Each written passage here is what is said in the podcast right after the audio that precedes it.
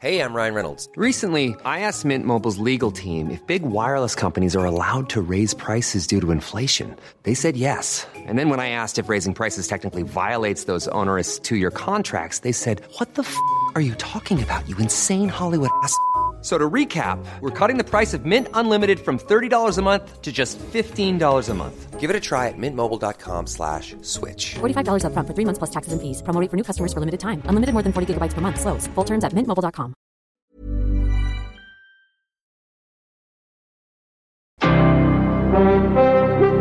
January 22nd, 1996.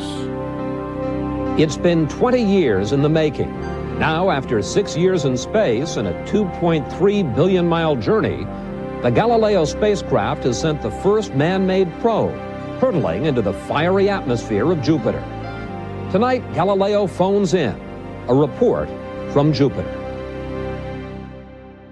As you just heard there on the ABC News report, NASA's Galileo spacecraft was the first probe dedicated to studying an outer planet of the solar system. It found plenty of surprises. Every time the spacecraft flew past Europa, for example, which is one of Jupiter's moons, Galileo's instruments detected anomalies in the magnetic fields around the planet. Those anomalies suggested that there was some sort of fluid, probably salty water, moving around beneath Europa's icy surface. Further measurements suggested that there was twice the volume of water on Europa as all of the oceans on the Earth combined. Scientists know that water is fundamental to all life on Earth. Could the oceans on Europa be another place for life to exist? Later, two of Jupiter's other moons, Ganymede and Callisto, were found likely to have oceans underneath their icy surfaces too, they also became candidates in the search for life beyond Earth.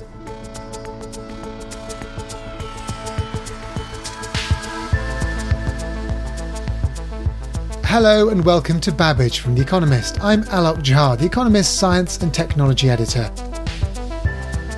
This is our second episode on the grand question of whether or not there's life elsewhere beyond Earth. If all goes well, on April the 13th, the European Space Agency will launch JUICE, a spacecraft that will explore Jupiter and its three icy moons up close. On today's programme, we'll explore how that mission will unfold and how the results that come from it will give us a clearer view of where life might and might not exist elsewhere in the universe. There was a real focus on looking at Mars, but it was following the Galileo missions to Jupiter's moons, which have confirmed with us that you can find liquid water quite far away from the Sun.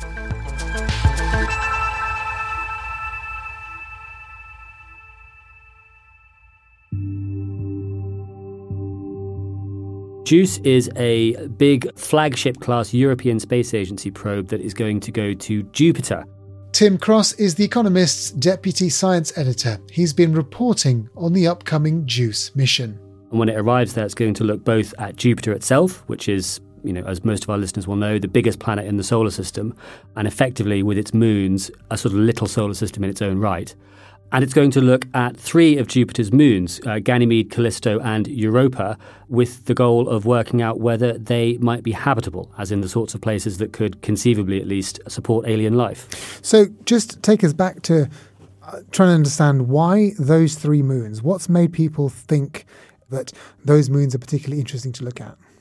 Well, so the thing you have to remember with this kind of astrobiology is it's a branch of science that doesn't actually have anything to study at the moment. You know, we haven't found any aliens. So the search is guided by sort of principles that people work out from looking at how life works on Earth.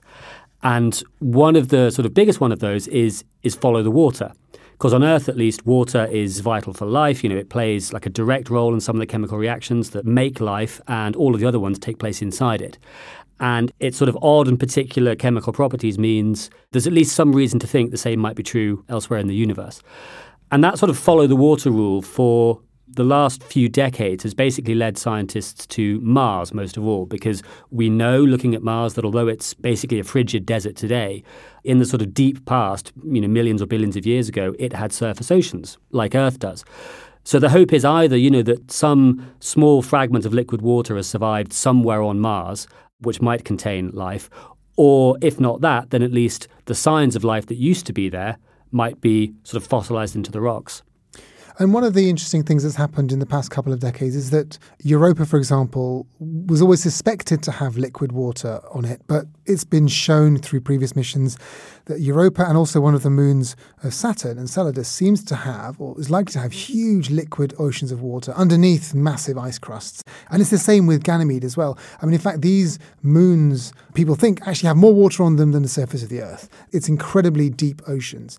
And so searching them for signs of life or signs of prebiotic life, you know, before life started, is exactly the sort of focus. Which makes me think, when you talked about Mars just now, we as humanity have sent multiple probes, landers. There are robots crawling all over it, looking for sort of wisps of these signs of ancient life. I Found nothing at all. Is the idea of going to places like Jupiter and Saturn uh, is that something like a new focus for scientists then? Yeah, I think it is exactly that. So, you know, follow the water used to mean go to Mars. And as you say, Mars is now lousy with probes and we've not found anything. But follow the water also now can mean go to these icy moons because, as, as you said, it's not just that there is a little bit of water on them. There's potentially huge amounts, like far, far more than there is on Earth. And we know in some cases that the water is liquid.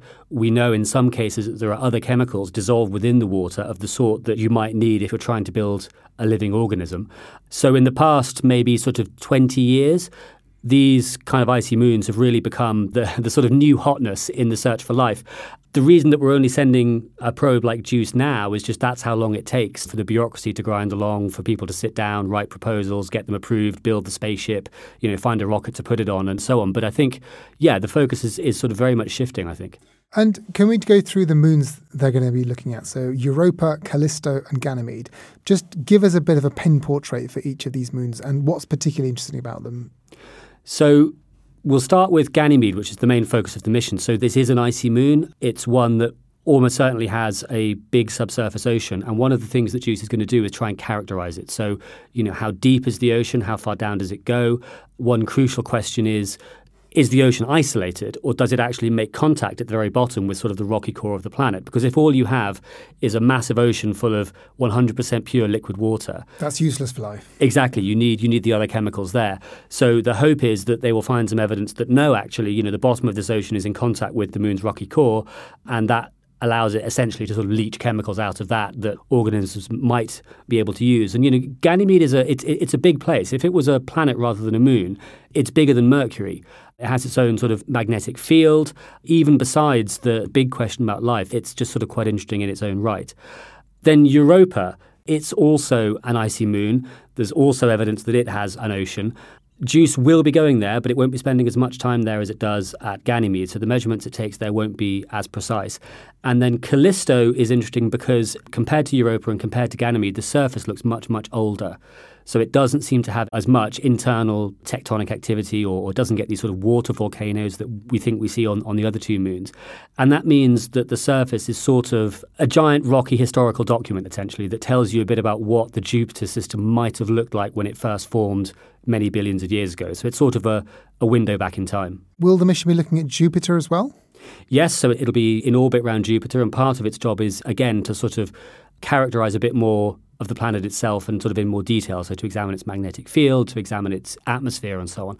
And one reason that's interesting is that one of the other things that sort of really exploded in the last 20 years is that we have more planets to study now than just the ones in our own solar system. So, all these exoplanets that people have discovered around um, other stars. And because these things are so far away, it's easier to see the bigger planets first. So quite a lot of the planets we know about at the moment are sort of Jupiter sized. So, you know, part of the, the point of the mission is, you know, the more we know about Jupiter, the more we can infer about what all these other planets elsewhere in the galaxy look like. I imagine also, Tim, that sending a probe to Jupiter will mean some epically good pictures as well. I mean, we've had the Juno probe, the NASA one, recently that went around Jupiter, but these ones will have even better cameras, I'm assuming, and all of that. Yeah, t- technology marches on. So um, exactly, JUICE has some pretty high resolution cameras on it, at least by you know astronomy standards. And one of its mission goals actually is to get much much higher resolution imagery of the moons it's going to look at than we've ever had. Uh, For up till this decades. I mean, these moons haven't been visited for a long, long time. No, and not- not since the original Galileo spacecraft. It had a look at them, but that was decades ago, and the state of the art in cameras has come along a long way since then. And what about some of the other instruments? Can you give us an overview? So one of the big ones is a magnetometer, which measures magnetic fields. And again, Ganymede is unusual in that it's a moon with a magnetic field. Jupiter as well has an absolutely enormous magnetic field, the biggest in the solar system after the sun's. And you can, through all kinds of sort of clever computational wizardry, you can have a look at how the magnetic field of Ganymede interacts with the magnetic field of Jupiter, and that will tell you quite a lot about what the inside of the moon looks like. So it'll help in characterizing what the ocean's like. And then it's also going to sport a big ice penetrating radar, which basically does exactly what it says on the tin. And rather than just looking at the surface, it'll let you have imagery of sort of slices down into the moon, several kilometers deep, to try and get a sense of what the icy crust looks like, how far down the boundary is, how this thing changes, because as the moon orbits Jupiter, you know, this sort of big tidal bulge kind of spins around it, the same way we get tides on Earth. It'll let you characterize things like that. All of the experiments you've talked about are going to characterize these moons, take images of them, understand the structure of the surface and some depth below as well, which gives us an indication of whether these moons might be habitable or not, depending on our definitions. But will they be actually looking for life itself? Will JUICE be able to sample things to work out whether there are organic chemicals in there or something? Well, never say never. So it isn't designed to do this. It's it's not a lander. We aren't yet landing and you know and going and having a swim in these oceans to see what's there. But listeners might remember another spacecraft called Cassini that was in orbit around Saturn. You mentioned Enceladus earlier on, one of Saturn's moons, which is also one of these moons with, with a subsurface ocean. And Enceladus has plumes of water that kind of spew out into space. And when Cassini got there, people realized that actually you could fly the probe through one of those plumes and do chemical samples. Take a sample, yeah. Exactly. And so from that, we know that in, on Enceladus, there are all these other chemicals besides the water that you would probably need for life. There are organic compounds in the chemistry sense with carbon in them, not necessarily proving that they're life. Juice isn't necessarily sort of deliberately designed to do something like this, but we don't know a huge amount about Jupiter, so it'll be interesting to see what happens when it gets there. So there's a lot more exploring for astronomers to do then. If all goes well, it will launch on April the 12th. How long will it take to get to Jupiter? I mean, it's a very far away planet. I imagine it's not going to be very soon, is it? Yes, it, it is a long way away, and it's going to get there in about eight years' time. So it'll arrive in 2031. And the route it takes is sort of very roundabout, the way these probes often work. You know, you don't just fly straight from Earth to Jupiter.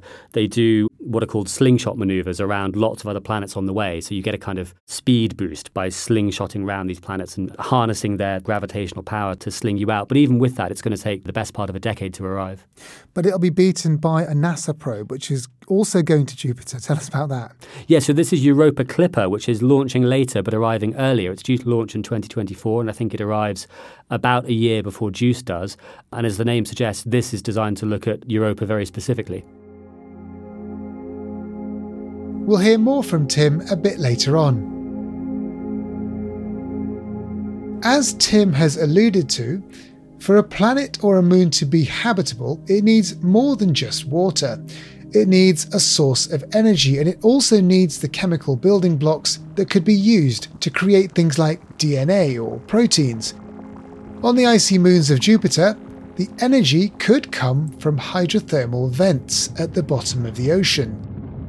On Earth, similar cracks in the seafloor allow heat to escape from the planet's interior.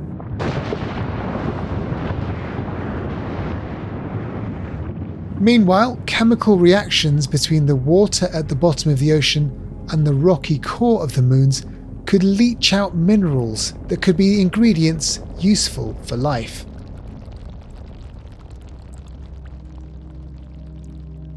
The JUICE mission will provide important measurements to help scientists work out whether or not Jupiter's moons are indeed habitable. Plus, the same work could also point to clues for how life began in the first place on Earth. Next, we'll hear more from one of the teams that's looking forward to diving deeper, metaphorically speaking at least, into the ocean on Ganymede. The lead scientist for JUICE's magnetometer will tell us why she thinks her instrument is so important in the hunt for the ingredients of life. That's all coming up.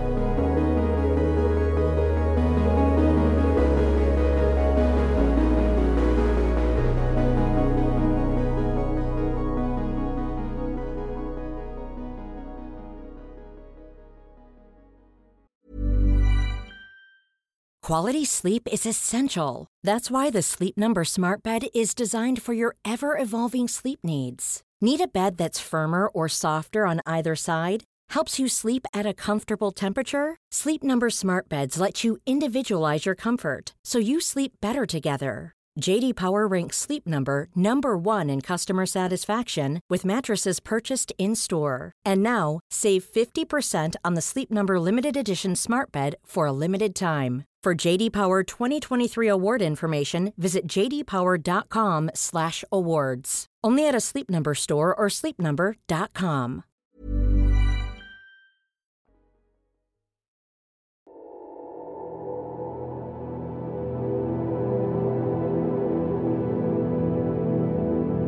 Today on Babbage, we're looking at the hunt for signs of life elsewhere in the solar system. This week, on April the 13th, if all goes to plan, the JUICE spacecraft will launch from French Guiana. JUICE will carry 10 instruments to the moons of Jupiter. One of those will be a machine called a magnetometer to measure the magnetic fields the probe encounters. This piece of kit, JMAG as its scientists call it, was built by a team at Imperial College London. Our producer, Jason Hosken, paid those scientists a visit. Oh, hello, this is Jason from The Economist. This is uh, Deep inside the Department of Physics at Imperial College is the Magnetometer Lab, where engineers Richard and Patrick showed me around. My name's Patrick Brown. I'm the instrument manager for the JMAG. In this lab here, we build um, magnetometers. We build them for lots of missions, but the one you can see on the right here is the instrument we've built for JUICE. This is actually the flight spare. So the flight model looks identical to this, but we build a spare in case there's a problem. Fortunately, there was not. And so uh, the instrument consists of an electronics box, which is what you see on the left, the big black cuboid shaped thing. And then we've got three sensors that measure the magnetic field. And these sensors are accommodated on a boom, a deployable boom. So they are away from the spacecraft at a maximum distance of 10.4 meters. One sensor is furthest out that distance, and then the other two are a little bit inboard. The one that's closest to the spacecraft is still uh, seven meters away from the spacecraft. So these sensors measure the magnetic field. Magnetometers have been described as instruments that are able to see inside celestial bodies. Patrick told me what the JUICE sensors will be looking for. We are going to try and measure the oceans inside Ganymede, it's under the ice, and then also inside Callisto, which is another moon of Jupiter that we do flybys of, and also Europa as well. We do flybys of Europa as well. Strongly believe they all have a subsurface ocean and it's salty, so basically you can get an electric current, and that combines with Jupiter's magnetic field to create its own magnetic field, very, very small. So that's the main goal of the JUICE magnetometer. We'll measure lots of magnetic fields, but the primary goal of the magnetometer is to try and measure the magnetic field coming from these uh, subsurface oceans. And, and how do the sensors actually measure the magnetic field? So there's two types of sensors. One's called a flux gate, and this essentially is a piece of magnetic material, like a kind of small magnet, and you've got coils around it. And when the ambient field around varies, you can basically pick up voltage, uh, change in voltage that is proportional to that field. And if you use three of them orientated orthogonally, you can measure the vector parameter, but we also measure the magnitude. And with that one, that's an optical based sensor. That is a quantum sensor, which is a gas of rubidium atoms, and uh, the measurements based on fundamental constants. That's why it's what we call an absolute sensor. It doesn't need any calibration. The characteristics of magnetic fields are described mathematically as vectors. That means they have magnitude and directional components, which the sensors will measure. The third sensor, measuring just magnitude, will be essential for calibrating the components. In the lab, the team set up a computer screen. When a sensor encounters a magnetic field, peaks and troughs will appear on a graph, depending on the characteristics of the field, as Richard demonstrated. I'm Richard, I'm the systems engineer on JUICE, and this is the flight spare instrument in front of us, and we can replicate what we're going to see in flight with the use of a slightly magnetic screwdriver. And if I wave it close to our sensor, you can see on the screen we should get a nice wiggle where it goes up and down there. And that's it measuring the field of the screwdriver. And so that's the sort of signals we might be looking for in space generated by the planets or whatever we happen to be studying at, at the time. How does the field of the screwdriver compare to the fields that you're going to be looking for in, in space? Screwdriver field's very high. so this is probably orders of magnitude higher than any field we're looking at in space. So this is uh, just for a nice visual demonstration of, of it. And I'm not even bringing the screwdriver particularly close. And you can still see a significant change, and that just shows how sensitive the instruments are. In fact, JMAG can sense magnetic fields 5 million times smaller than the Earth's.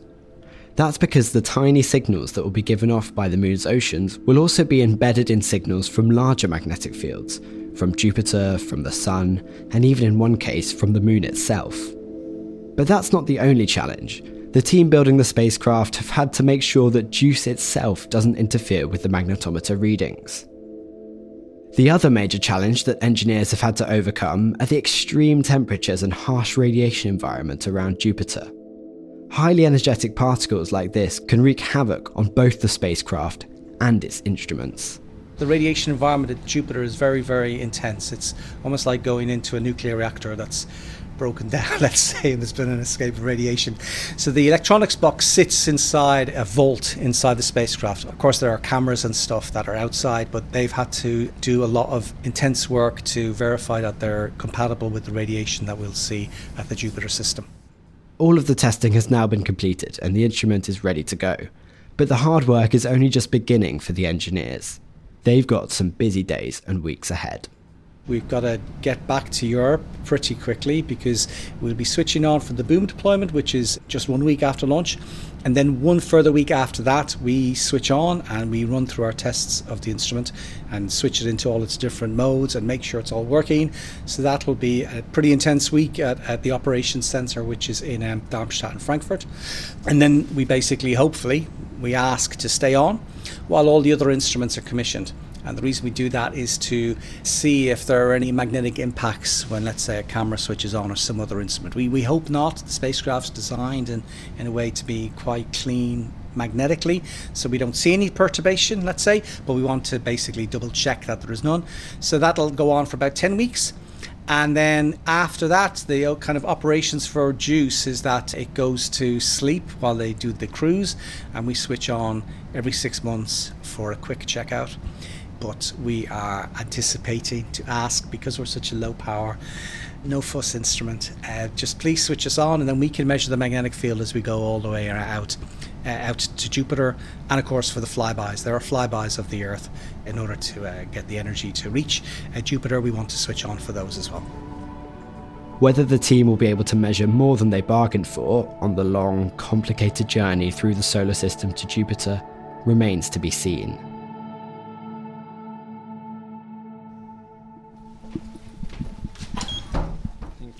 Upstairs, in her large office with a sweeping view of the London skyline, is Michele Dougherty.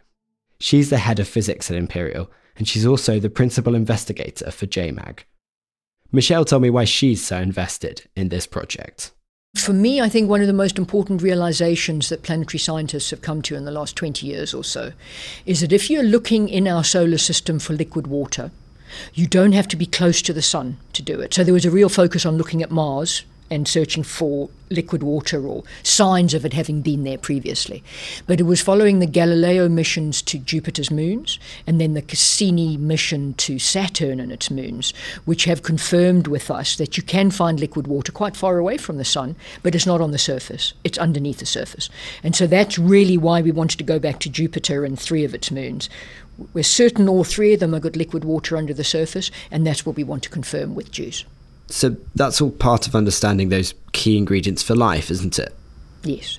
So our understanding of life on the Earth is that you need liquid water, but you also need a heat source for the water to be able to stay in liquid form, and you need there to be organic material.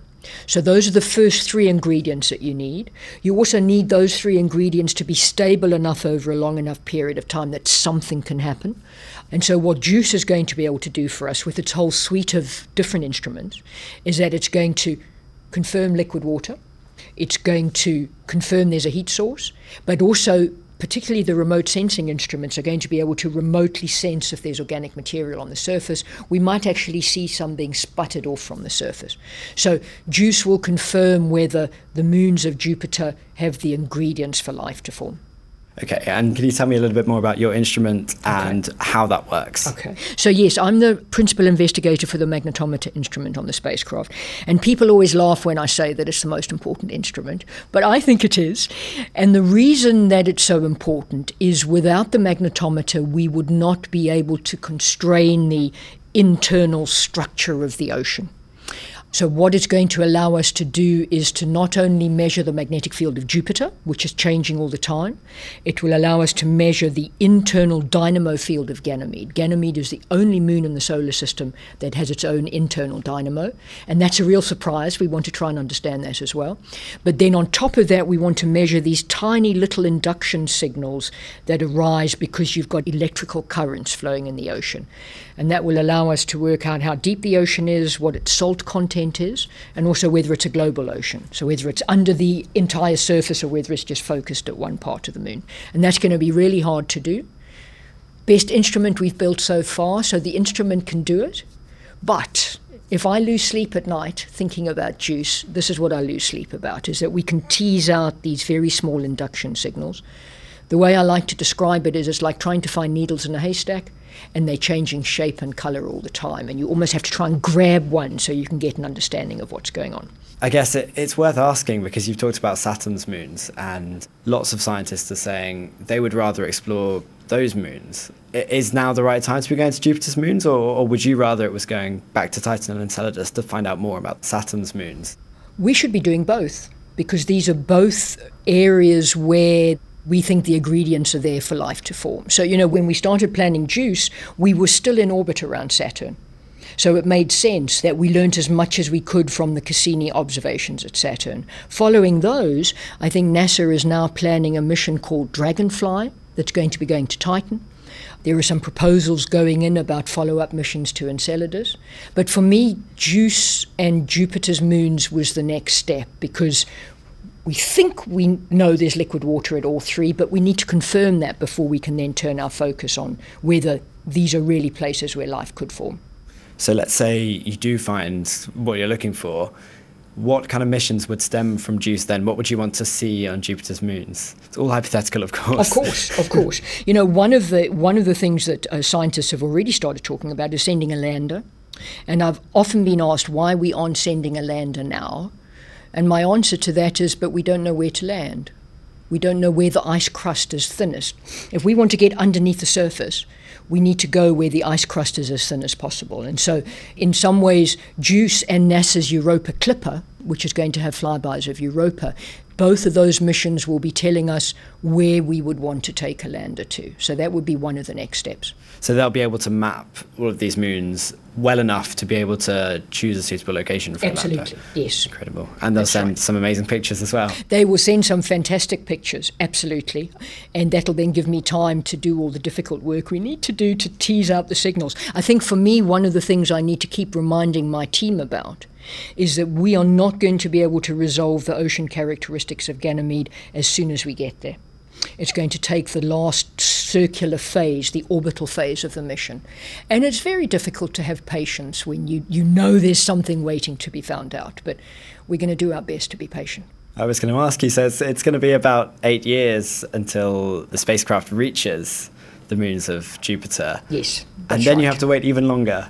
Yes, so the orbital phase at Ganymede will be in the last six months of the first three years of the mission. We will have a much better understanding about what we're seeing at Ganymede before that circular phase. But to be able to confirm whether it's a global ocean and tease out all of the signals will really take that circular phase. So I'm going to have to tell people to be patient all the time while I'm pretending to be patient myself. Of course. Um, how are you feeling about the launch? How excited are you? Of course, you're excited. I'm really excited, but I'm also a bit frustrated now because it's out of my hands. I just want it to happen in a sense. Really very excited, but also slightly nervous. You're always nervous before a launch takes off. But I think also the thing to keep in mind is even after launch, and assuming all goes well, there's then a 15 day period where lots is going to be happening on the spacecraft. The solar panels are going to have to deploy, all the various appendages are going to have to deploy. And they've all been tested and tried, and it should be fine. But I think we'll all breathe a much deeper sigh of relief once all of that is done. So it's between day 15 and eight years yes. when you'll, you'll be able to rest a little bit, relax a little bit. Yeah, you know, you never quite switch off completely when you've got an instrument out in space. I remember on Cassini, I didn't realize how it was always at the back of my mind until after the end of mission. And I woke up the following day and I thought, oh, I haven't checked my email to make sure the instrument's okay. So you just get used to it. You routinely check in on the instrument every day. So you get yourself into a into a mindset where that's just normal.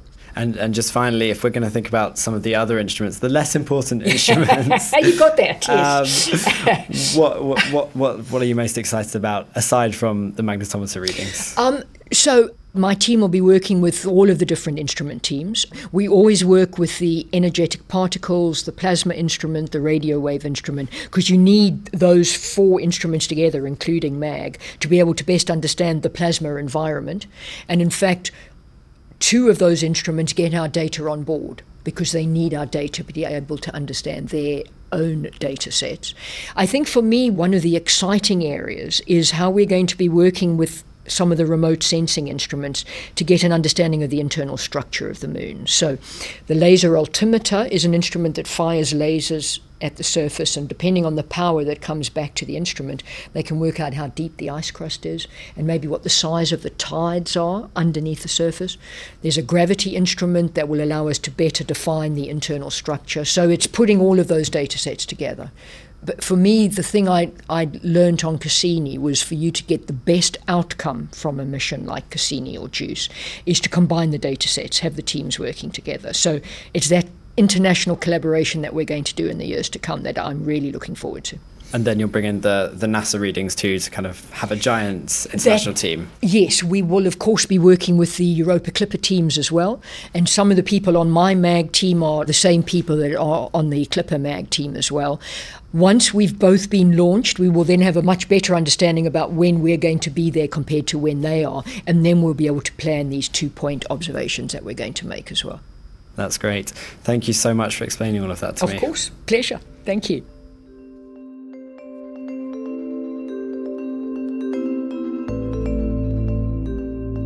Astronomers have traditionally looked for life elsewhere on planets that sit in what they call the habitable zones, or Goldilocks zones, around stars. These are defined as places that are not too far away from a star so that any water on the surface of the planet freezes, but also not too close so that any surface water just boils away. In the solar system, Earth sits bang in the middle of such a habitable zone. But you might be then wondering how could the moons of Jupiter, a planet that's very, very far away from the Sun, well beyond the traditional habitable zone, how could those moons have liquid water? Tim Cross, The Economist's deputy science editor, helped me to shed some light on this conundrum. Jupiter's way beyond what they call the snow line, which is the point at which water on the surface will freeze. And on the moons, it's, it's almost entirely due to what they call tidal effects, a sort of gravitational kneading. So you know, Jupiter's huge; it's got a very strong gravitational field. The moons orbit it; the orbits aren't sort of perfectly circular. And the upshot is that the innards of the moons basically get kneaded by Jupiter's massive gravity, and that creates enough friction to keep things liquid.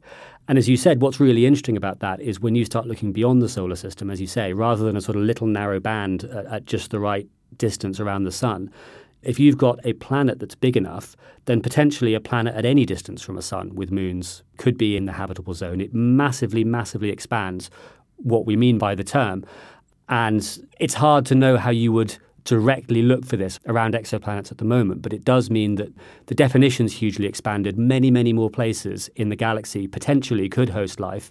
Than just the small number of planets lucky enough to have liquid water on the surface. All right, let's talk about some JUICE logistics then. So, how long is the mission going to last? I mean, tentatively, these things are supposed to last just a few years, but end up lasting much, much longer, don't they? Yes, you're right. So, once you've got one of these big, expensive space probes to where it's going, the costs of keeping it there are basically zero. All you have to do is pay a few researchers back on Earth to sort of keep looking at it. And it's pretty common for them to be extended. Uh, JUICE is supposed to end its mission in pretty low orbit around Ganymede. They have built in a little contingency for extending the mission a bit, but my understanding is that some combination of like lack of fuel and lack of power on board the spacecraft means this probably isn't going to be something like, say, the Voyager missions. Which are still going somewhere. yeah, whatever it is now, nearly 40 years later. There's no way it can be extended that long, but it wouldn't surprise me if it does get some kind of life extension. Well, all these missions to Saturn, Jupiter, they all end up flying out uh, by crashing into something. Uh, I mean, Cassini was crashed into Saturn, I believe, wasn't it? And it was quite an emotional moment. Well, this one will, probably go down in a blaze of glory as well. Uh, Tim, what do you think the limitations are of a probe like this when it comes to that big question of whether we're going to find life or not? This probe won't find life necessarily, but what do you need to do more to get to that answer? I think it's exactly as you just said. We're getting a lot closer to Ganymede or these other moons than we are now sitting on Earth, but it's still remote sensing. You know, you're still in orbit, hundreds of kilometers up above them. You can look at them, you can characterize them, you can work out whether there's an ocean there, you can maybe even get a sense of what other chemicals are in that ocean. But I think you're very unlikely to be able to definitively say yes or no. You know, there are single celled organisms or whatever living in this ocean beneath us. But I think to really answer the question definitively, you essentially need to go down to the surface or even under the surface and have a look for yourself. And that kind of lander mission already exists on paper at all the world's big space agencies. And it wouldn't surprise me at all if we saw something along those lines launching within the next decade or two. Can you imagine how hard it must be then to work out if there's life, even if you've got really good high resolution pictures of exoplanets, if you can't do it by sending a probe in our own solar system, how on earth are we going to answer that question elsewhere? Yes, exactly. I mean, you know, a, probe to Jupiter takes eight years. A probe to Alpha Centauri, the closest star, would take, you know, decades or hundreds of years to arrive that's one of the sort of limitations. So we talked earlier about how the habitable zone is maybe much bigger than people have traditionally thought because you can include all these moons. The trouble is all the interesting stuff goes on beneath the ice, so it's kind of encased and locked away from the outside world. For planets like Earth where the surface is sort of open to space as it were, there are ways you can possibly get an idea, and they mostly revolve around looking at the atmosphere. And if you find large concentrations of something like oxygen, which is very reactive and will go away quickly in an atmosphere if something isn't sort of constantly replenishing it. Then again, that's maybe not an absolute smoking gun, but it's a sort of fairly indicator. strong indicator, yeah. Tim, thank you very much for your time. Come back in 2031 and we'll start talking about some of the results. Thanks, Alok. I will do.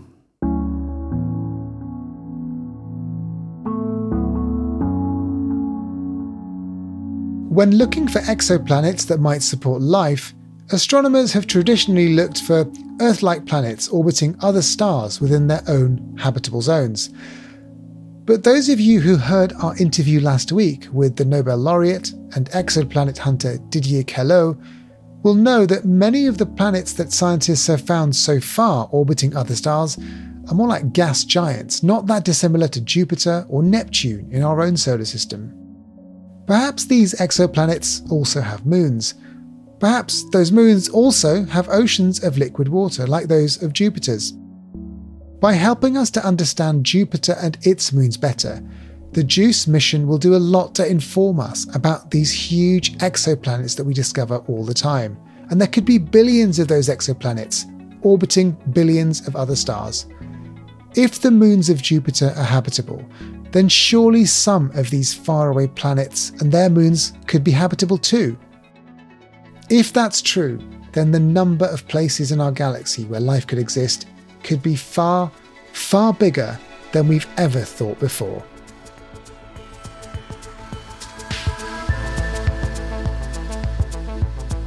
Our thanks to Michele Dougherty, Patrick Brown, Richard Baughen, and The Economist's Tim Cross. And thank you for listening to Babbage. For more on JUICE or NASA's upcoming Europa Clipper mission, check out Tim's article in this week's science section, which you can find at economist.com or on our app. But remember, to read that, you'll need to subscribe to The Economist. Get one month free if you haven't already subscribed at economist.com slash podcast offer. The link is in the show notes. Once you have subscribed, I'd also encourage you to read a fabulous new essay we've published this week to mark the 20th anniversary of the completion of the Human Genome Project. We discuss how that mega project transformed the field of biology. That'll also, by the way, be good preparation for next week's edition of Babbage, where we'll examine how studying genomes is shaping the future of medicine. Babbage is produced by Jason Hosken with mixing and sound design by Nico Rofast. The executive producer is Marguerite Howell. I'm Alok Jha, and in London, this is The Economist.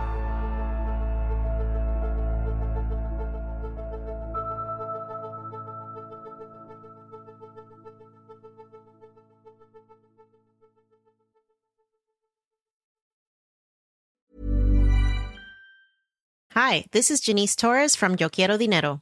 From a local business to a global corporation, partnering with Bank of America gives your operation access to exclusive digital tools, award winning insights, and business solutions so powerful you'll make every move matter. Visit bankofamerica.com slash banking for business to learn more. What would you like the power to do? Bank of America NA, copyright 2024.